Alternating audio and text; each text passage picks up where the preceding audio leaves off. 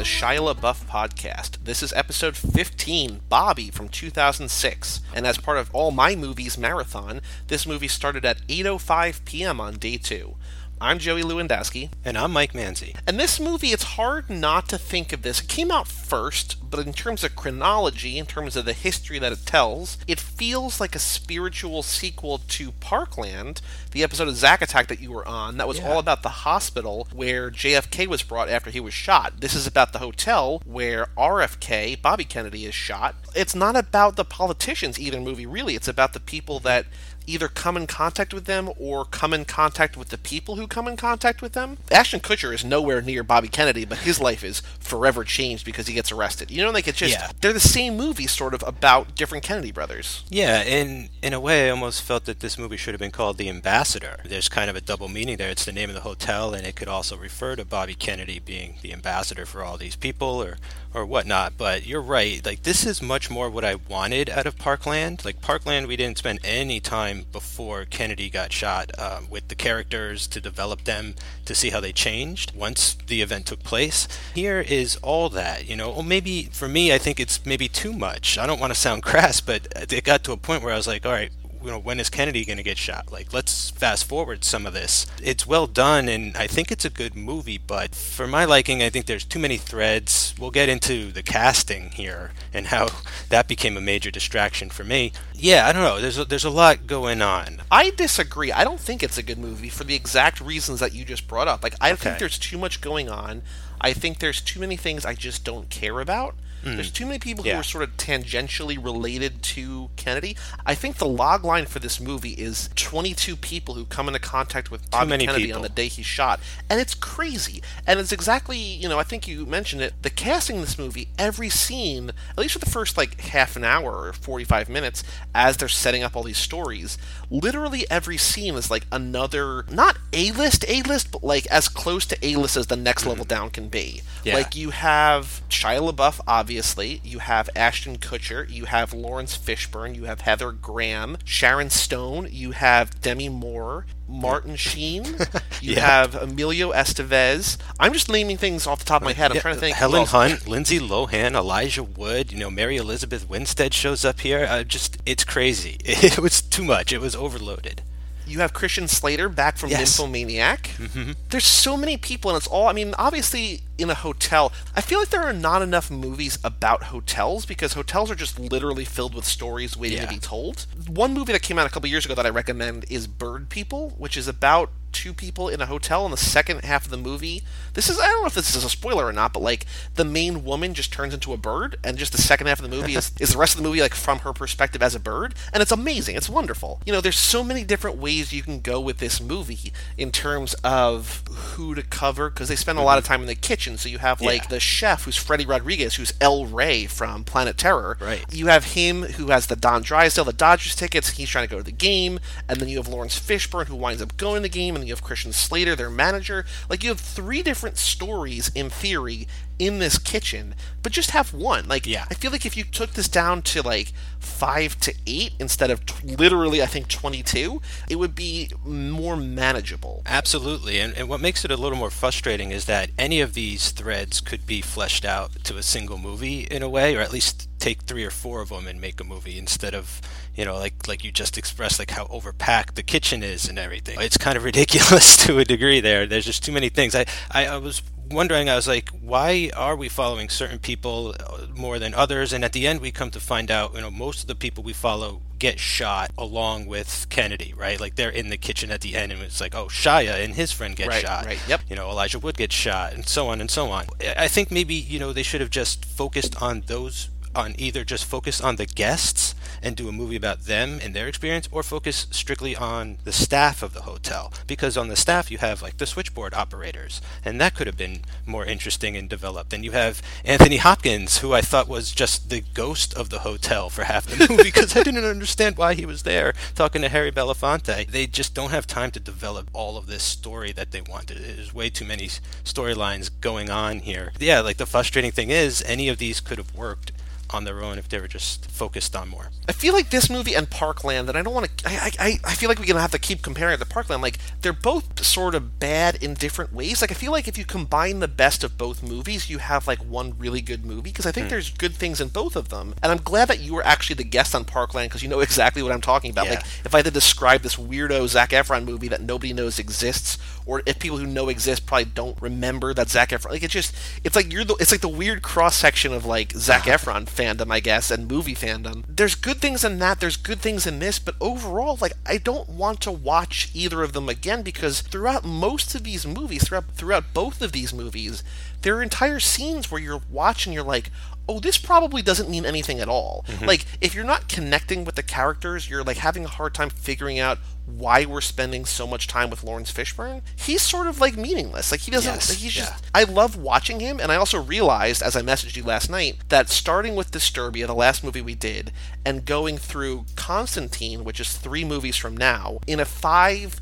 movie span, Shia LaBeouf acted with Trinity, Morpheus, and Neo. So that's amazing. That's awesome. So I love watching Lawrence Fishburne on screen, but he doesn't serve a purpose here. So I'm watching yeah. a scene just like, I just don't care. It feels like the kind of movie where you could walk away and go get a drink or go to the bathroom and leave the movie playing and come back and not miss anything. Yeah, I totally got that with the Demi Moore, Emilio Estevez, Hollywood couple stuff going on. Yes. Like, that mm-hmm. was just super superfluous. Even the William H. Macy and Sharon Stone and thing going on with the affair stuff, like, that didn't come into play at all. And yeah, there's just stuff in here. I wondered at one point, should he have just made a documentary? This starts off like a documentary with all of the found footage, and, and he's weaving a narrative with that, and then it kind of ends with all that documentary footage as well, uh, from the rally and him getting shot and so forth. It's all real life stuff intercut with the refilmed new stuff. Partway through this movie, I was like, maybe he should have just made a documentary, because that's the more engaging stuff when he's illustrating nineteen sixty-eight through the stock footage, as opposed to having Elijah Wood come out and say, like, I've got to get married, I don't want to go to Vietnam. It becomes a little more heavy-handed in the story stuff. I liked it more with, with the uh, documentary feel. I just feel like he should have pumped that up, and I think that was the same with Parkland, if I'm not mistaken. They tried to start that off with, like, intercutting with found footage and things right. like that, but um, yeah, I don't know. I almost felt like he should have pushed that more in this movie. Well, what's weird about this movie, not as a movie, but sort of the story behind it, is what I was reading is that Emilio Estevez really struggled to get this movie made. Like, he was running into problems with financing. He was literally selling artwork that he owned so he could wow. pay for more of the movie. At other times, like, I think it took him seven years to get this made. He should have made another Young Guns and gotten the profits from that. I mean, I grew up with this guy. It's crazy to see that Charlie Sheen became, you know, the all-star brother, and that Emilio uh, kind of just faded a little bit into obscurity. But yeah, he was a huge star in the, in the nineties. You could do like what Vin Diesel does. Like, Vin Diesel did all these movie franchises so he could save up money to make another Pitch Black movie. Mm-hmm. You know what I mean? Like, it's yeah. or make another Riddick movie. Like, there are better ways to go about this. But also at the same time, you know, he clearly cares about this. Like, anybody who spends seven years trying to get something done is very clearly passionate about it. But at the same time, apparently he was running into writer's block as well writing this, and like would lie to all these people like, oh yeah, the script's done, the script's done, we're working on it, whatever. And then he only had thirty pages done. Hmm. Charlie Sheen read it and had to like encourage him, like, no man, like, this is good, like, keep going with it. Like, it's weird to have this, like, you know, he's so passionate about this, he wants to get this made, he's literally selling things he owns to get this done, mm-hmm. and yet he still also can't write the script. Like, I can't figure out where his passion lies. And also to see him on screen, he's got sort of a smaller role. It's always interesting to me, like, see the writer-director as an actor, and, like, see, like, what he gave himself to do, and, like, the first big moment in the movie for him is he's just getting yelled at, like, he's getting reamed out, and I was like, oh, that's kind of, like, dehumanizing and, like, humiliating, like, okay. Yeah. And then the second thing that I remember happening is there's, like, that jazz band, like, warming up, and they're like, hey, man, play with us. Like, you're a great drummer. I'm like, all right, here we go. Like, you know, he's getting called up, like, all right, guys, I'll play a song with you. Mm-hmm. I don't feel like he belongs in the movie. He's just sort of there because he can be on screen for free. Like, I, I don't know. Hmm. It did kind of come across to me as, we I can't get anyone to play this part, so I'm going to have to play it. But then I was like, how is that possible? Because this movie is just populated with too many stars. It's like Night of a Thousand Stars. It's like, I don't, maybe he used some of his dad's clout, Martin Sheen, to gather some of these troops. That's what's so bizarre to me. It's like most of it doesn't even work. I think the best stuff is like Ashton Kutcher because he's disguised as the drug dealer hippie guy. I like yep. Nick Cannon a lot because I never really seen him on screen, and I think that he was really good in this and like came through. I mean, the guy, like I think I mentioned to you before, Shia's partner, like I've never seen him before. Like what's working for me are the things I don't recognize, right? Like I almost wish this was less populated if they're going to go with like this crossover multi-story weaving narrative. It just falls apart. I feel like this is kind of a Never on Tuesday situation where he's just calling in favors, because one of the mm. bits of trivia on IMDb was that this movie reunited Emilio Estevez with many of his former collaborators. Like he worked with Christian Slater on Young Guns two, he was with Anthony Hopkins in Free Jack, he was with Demi Moore in Saint Elmo's Fire and Wisdom. Oh, yeah, he was, Brat Pack, he's baby. Obviously related to Martin Sheen, mm-hmm. you know, and then I guess I feel like once he had Demi Moore, she was married to, or she still maybe is married to, Ashton Kutcher. Oh yeah, I wondered about that if they were together at this time. She probably brought him on board. I think he was engaged. Emilio was engaged to Demi Moore at one point. What? So I feel like it's sort of like, who do we know who can just like be a big name in my movie that I don't have to pay, or I can pay sort of the minimum? It kind of reminds me of like Joss Whedon making Much Ado About Nothing with his friends, right? It's almost right. like, let's make a home movie, but use our clout to get it wide released and everything. Yeah, it's just, it's it's strange. Everything about this sort of, like, it doesn't seem sloppy, it just seems like nothing is planned out, both in terms of like the writing and like apparently Helen Hunt only got the script the day before they started shooting. Like for the movie that took seven years to make, it just seems like everything kind of came together yeah. quickly and just, I don't know. Yeah, I can't believe he had writer's block, writer's block because of how much is going on here. Yeah, like I didn't even know what Helen Hunt and Martin Sheen were doing in this movie. I guess you find out at the very, very end they're Lindsay Lohan's parents that she's estranged from because she's getting married to Elijah Wood. I think that's what's Ugh. going on. But that's like a whole other thing, is like I feel like it's well made. Like technically this is a good looking movie, and you know there's no mistakes or anything, and everyone's acting pretty well. There's really no plot. It's basically just a day in the life of this hotel, The Ambassador, and then Kennedy gets shot, and that's at the very very end. That's like the very very last thing that happens, you know. So I almost wish that, you know, at the halfway point, like I said earlier, like let's speed this up. Let's have less characters, focus more on just the staff or just the guest, and then halfway through the movie, let's have Kennedy get shot, and then get a little bit after that of how these people's lives have changed or were affected, or, you know, it just leaves you hanging, right? Because the way that they're all affected is that, like, everybody we care about was shot. Like, that's that's that's how this movie impacted them. Like, they've all just been shot or killed or whatever. Like, it's just, there's no time to decompress. Like, what what, it, what could have been really cool, and I just thought about this, and I think it's similar to what you've been saying, is like, imagine if we just spent the entire movie in the kitchen, and maybe yes. the kitchen and the restaurant, right? Like mm-hmm. maybe they're doing kitchen, like they're doing food prep for, I don't know if this makes sense in terms of like food preparation, I don't think it does maybe, but they're doing food for like the banquet, and they're also doing food for the restaurant. So we still have the Mary Elizabeth yeah. Winstead. And there's like three weddings going on too. Yeah, so they're just doing things for everything. We're sort of like, we see Mary Elizabeth Winstead in a couple scenes because I love her and she's, I want to spend more time with her, but I understand that like she's sort of in the movie the right amount. Mm-hmm. And you know, we still have her, like, they're giving her food, and she's able to talk to a couple customers at the counter or whatever.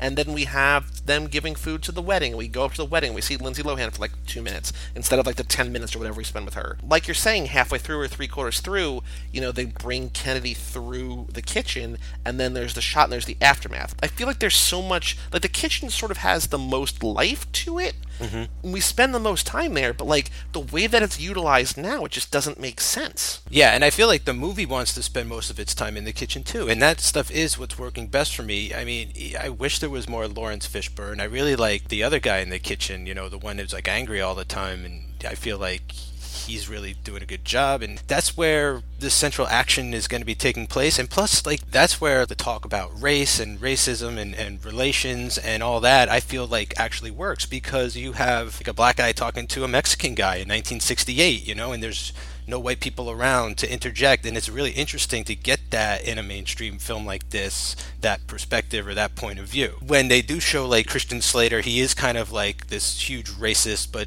towards the end. Yep. They kind of try to humanize him a bit more, and I don't know, I kind of do get this sense from his character that, like, he knows he's been doing something wrong. I, yeah, I feel like you're totally right. Like, this should have just been the kitchen, maybe extended to, like, some peripheral staff or something. The whole, I guess the whole point of the movie, in a sense, is that he's trying to relate what was going on in nineteen sixty-eight to what's going on in two thousand six, what's going on in modern day. So there's still, like, anti-war. There's still talk about, you know, communism, socialism, sort of. Mm-hmm. There's still, obviously, racism. There's all these different things. The same way that we've been talking about other things, like, in terms of the narrative focus, you're just focusing on too many issues. If you just pick two or three instead of, like, six or seven to focus on in terms of, like, all right, we're going to talk about racism and we're going to talk about the war, and, like, that's it. You know, even that might be too much, but at least it'd be more focused on, like, hey, let's cover, like, all these different things and all these different fears and all these different mm. ways to relate forty years ago to today. Yeah, and, and as much as I love it, my favorite stuff, the Shia stuff, right? Like all the... Yes. They, we'll talk about the L S D sequence and everything, but as much as I love that stuff, I almost feel like that's got to go. Like, all the stuff with the people on the campaign trail, like, I don't really feel like this needs to focus on, you know, the people closest to Kennedy at the time. I like the idea that it's these people who are, you know, unrelated whatsoever that are at the hotel and their lives are affected by his presence one night there. I think that's a much more interesting idea. So, like, Joshua Jackson and Nick Cannon, like, as much as I also like their performances and stuff here, like, gotta go, you know? I just feel like that time could be spent much better focusing on other stuff. Yeah, so let's talk about Shia, because you you brought him up, and he's he's the best part of this movie. Not because it fits in the movie, but just because there's, like, fun there and there's energy there. He and this other guy who you said, like, you haven't seen a lot of things. He's been in things I've seen. He's in, like, Chicago Fire and Chicago P D, like, those, I think those N B C shows. Okay. Like, he's the same character across three different T V series. Like, there's, oh, there's like, universe. A medical drama and a firehouse, and there's, like, a cop, whatever. And, like, a, you know, law enforcement. There's all these things in Chicago, and he plays the same guy in all those. So I think that's what he's most known for, at least okay. today. He's like the Nick Fury of that network. Yeah. He and Shia are these two guys who are supposed to go campaign for Kennedy and basically go door to door and just say, hey, like, make sure you go out to vote today, you should vote for Bobby, whatever. Instead of doing that, they want to just sort of goof around, and they go to this one hotel room where Ashton Kutcher is, because I guess the day before, I don't know if it was actually the day before, they sort of got a tip, but, like, Shia's like, hey, you sold me weed yesterday, like, let's see what else we got. Yeah, we want more. We want more. And so they go in there, and Ashton Kutcher begins to, like, grill them about why they're getting high, and, like, man, because it feels good. He's like, that's wrong, that's wrong, you know, it, it just, it's just, it's weird, and it's sort of like, it's not good yet, but then he convinces them to take L S D, and suddenly we're, like, in this, like, trippy alternate reality where they open doors, and there's just, like, basically computer screens, and it's just, like, this head trip of a movie, head trip of a scene. Shia gets naked. He squats in a litter box fully naked to try to pee, I guess. I don't really know what's going on. What's weird about going backwards is that this is his first nude scene in a movie, but uh, we've already seen Nymphomaniac, where he's yeah. having hardcore on-screen sex, and, you know, he sent a sex tape of him and his girlfriend to Lars von Trier to be in that movie. We've seen where he goes from here, but the fact that this is the first one, it feels right in line with what we've seen. When you're thinking about it in normal time progression, it's completely different, I guess. Yeah, it's crazy, because I was also thinking how he said for Charlie Countryman, he dropped acid to prepare for the role. Here he is doing that all these films earlier already. Like, it's yeah. kind of weird that he, he has two movies where he's on an acid trip. Definitely the best part of this movie. I mean, it, it's so strange, like, how well I feel. It's always tricky to pull off the depictions of drugs and alcohol and tripping and stuff like that in films. I, I look to sort of Fear and Loathing in Las Vegas as, like, the best example, maybe, but uh, this does it really well, because I feel like it captures the trip these characters would be having, like right. just messing around in the hotel room, throwing furniture out the window, peeing in the litter box, like, yeah, opening the door to their closet and seeing Nixon's head and, you know, napalm bombing in Vietnam, and basically tweaking out the rest of the movie. Yeah, they really bring it. I just wish it related a little more to what was going on, aside from, oh, Shia and him are going to get shot at the end, and that's why we followed them. Like, I, I don't know if they were trying to push the drug message, and how these, here you go, here are some straight-laced kids doing acid and not doing any harm to anyone or causing any trouble, but yet the media at the time is cracking down on druggies and the drug movement and that whole hippie culture. It was kind of confusing, but I loved it anyway. It's all weird, and like, they have this really crazy scene, and they just sort of, like, I think we cut away with them staring into their closet and like looking at Nixon, and Shia is naked and you just see his butt, and then we're just like, they're, they're gone. You're like, oh, that might be the end, because like, on the front of the D V D cover, they list like ten or twelve names, and he's not on there. And so you know he's not going to be a huge star. I'm like, oh, maybe that was it. Like, maybe that's the story. And then we're outside, and we're, I think maybe we're with Joshua Jackson or somebody. We're playing tennis with Martin Sheen, No, right? no, no, before, before oh, that, even though, before that, okay. We're outside, like, out the front of the hotel, and something just, like, falls out a window. Oh, yeah, in front of Emilio. Yeah. Oh, this actually might be the it's, same scene. I'm not sure. No, it's a little but, like, later, but the television, I think. Yeah, the television falls out, and then, like, the camera sort of goes up to the hotel room, and Shia basically looks at the camera and says, it's a summer clearance sale, everything's got to go. And then they just start freaking out and breaking things and throwing things out the window, and he kind of tackles a chair. I think it's the comedic relief. Like, mm-hmm. I don't know. Like, yeah. Not that this movie really needs it, because it's not heavy yet, but it's right. Like, we need to sort of throw in some fun stuff. And so we cut back to the hotel room, and they're going nuts, and then we go away. And then we go to Emilio Estevez playing tennis with Helen Hunt, right? Or Martin Sheen, I think it's Oh, Martin, Martin Sheen. And then, you know, he's about to serve, and, like, he almost gets hit by, like, a stray ball. And we look over, and it's just Shia and his buddy, like, just whacking tennis balls around the court, like, with no regard for anything. And he's like, fourteen love, like, just like a score that it can't be, and just tripping over the net. Like, while he's tripping, he's literally tripping, and just, it doesn't make any sense within the context of the movie, but, like, for what we're watching, like, the rest of this weird, disjointed, sprawling movie is worth it to see Shia just act insane. Yeah, absolutely. Like, his, I think you nailed it when you said this might just be for comic relief. Uh, even if this is stuff that might have actually happened or be an exaggeration on the truth and everything, like, it kind of needed this levity in there somewhere. Like, if awkward or not, like, there there needed to be times where we laughed and took a breath, because otherwise I'm just kind of scratching my head. Like, yeah. I, I'm wondering, you know, when are they going to kind of get to the point here and all that stuff. That's why I wish, like, there was even more Shia and stuff. If as as much as it doesn't belong, let's stay with them, you know, keep checking back in on him or have him run through the end of every scene and just make it a madcap comedy about this crazy hotel. That's where I'm getting at here now. I'm just trying to imagine, like, better scenes while watching this movie. And then, you know, we cut away from them, and then we cut back to them, and they basically decide that going to see Planet of the Apes, which is in theaters now, on acid would be cool, and then they leave again, and then at the end of the night, they just say to the campaign manager, they say to Joshua Jackson, I think, like, hey, we got high and we went to see the movie. And then, like, their storyline is over, and then they just sort of go to decompress in that little restaurant diner area, and Mary Elizabeth Winstead's like, are you you guys need food? Like, I can see that you're tweaking out. She's like, is this the first time that you unlocked, or whatever sort of hippie term that they use, you know what I mean? Mm-hmm, and mm-hmm. He's like, are, are we that obvious? And she's like, oh, what'd she say? Like, not only people in California drop acid, and and he's like, you're from Iowa, and she's like, Ohio. But yeah, like, I almost wish, and I guess maybe it's just because I'm thinking about other things that I would have liked more than watching this movie, and maybe just because she was in ten Cloverfield Lane, but I kind of wish that it was a movie with just the three of them, mm. you know, where it's just her as the waitress and them, you know, on this, like, drug trip or what. I don't know. That's like, a whole other movie, but I want to see it. There's parts about this movie that I like that I'd rather see somewhere else. It just, it feels like, in a way, like New York I Love You, or like one of the Gary yeah. Marshall movies that we were talking about when we watched that. Like, there's just so many things going on that sort of tangentially relate to each other, and things here tie into each other more than in New York I Love You, but it still, mm. like, feels so disjointed, and nothing really lines up and clicks. Yeah, like, it only feels that way for me because it all takes place in the same location, but their relationships may as well be that abstract. And I think that's part of the problem of having too many storylines and too many characters is, like, your mind drifts. Like, you start to follow one story, and then they cut away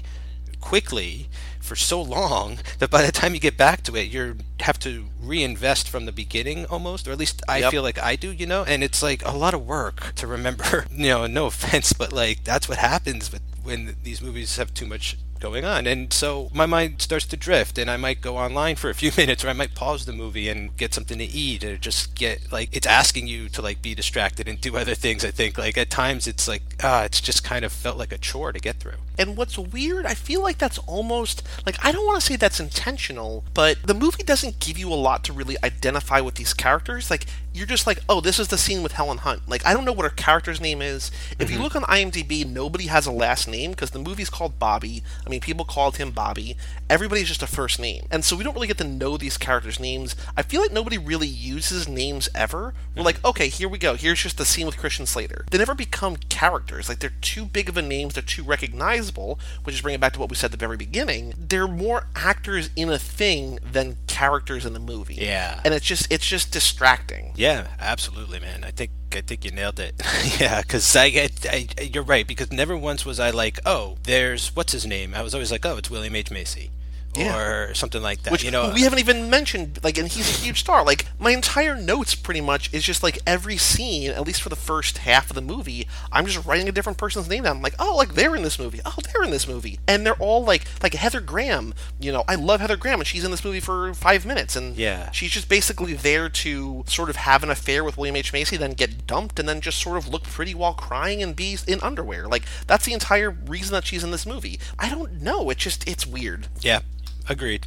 I do. I wish, I really wish I had more to, to contribute to that, but it's like, I think we're both on the very same page by this point. I think that's all I have to say about this movie. This is sort of a shorter one, and I feel like as we get into the back half of Shia, I think there's going to be still some more that are going to be longer. I think the next four or five are going to be longer, maybe. We're firmly in the back half. Disturbia marked the sort of the midway point. There are twenty-seven episodes. There's twenty-seven things we're doing.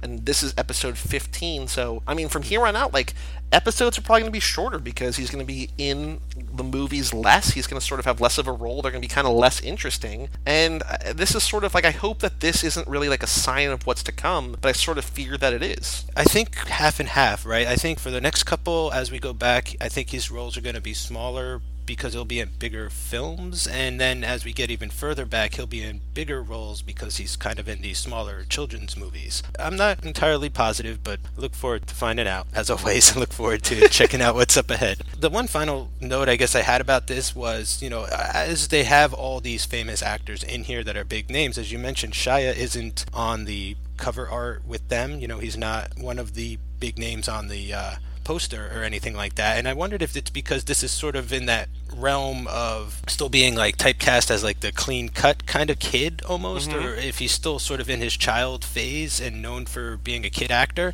And I right. found kind of interesting about this role, he's in here in a sea of all these big names, and his performance is probably one of the most bold and memorable, you know, like you see his butt, like he drops acid, like he really, right. you know, he starts out clean cut, but by the end he's morphed into like he's gotten shot, like all these dangerous kind of things equated with taking chances as an actor, I guess, at this time. I thought it was, it's kind of funny that this feels to me like almost another one of those transitional attempts to, you know, do something a little more out of the ordinary. And at the same time, I, I we mentioned in the last one or two episodes how he's feeling a little more like Cage would in his choices and his roles than mm-hmm, maybe we mm-hmm. were expecting from Keanu. His whole performance in here, his energy, his range, all of that, I was getting a lot of Cage vibe from it, just from like, oh, look, he's like experimenting, or he tried this, or like he's going for it. You know, when he's throwing that chair out the window, for some reason, I just got vibes of Nicolas Cage going nuts and freaking yeah. out. I feel like the only other thing I wanted to say, and it, it, you, what you just said reminded me, is that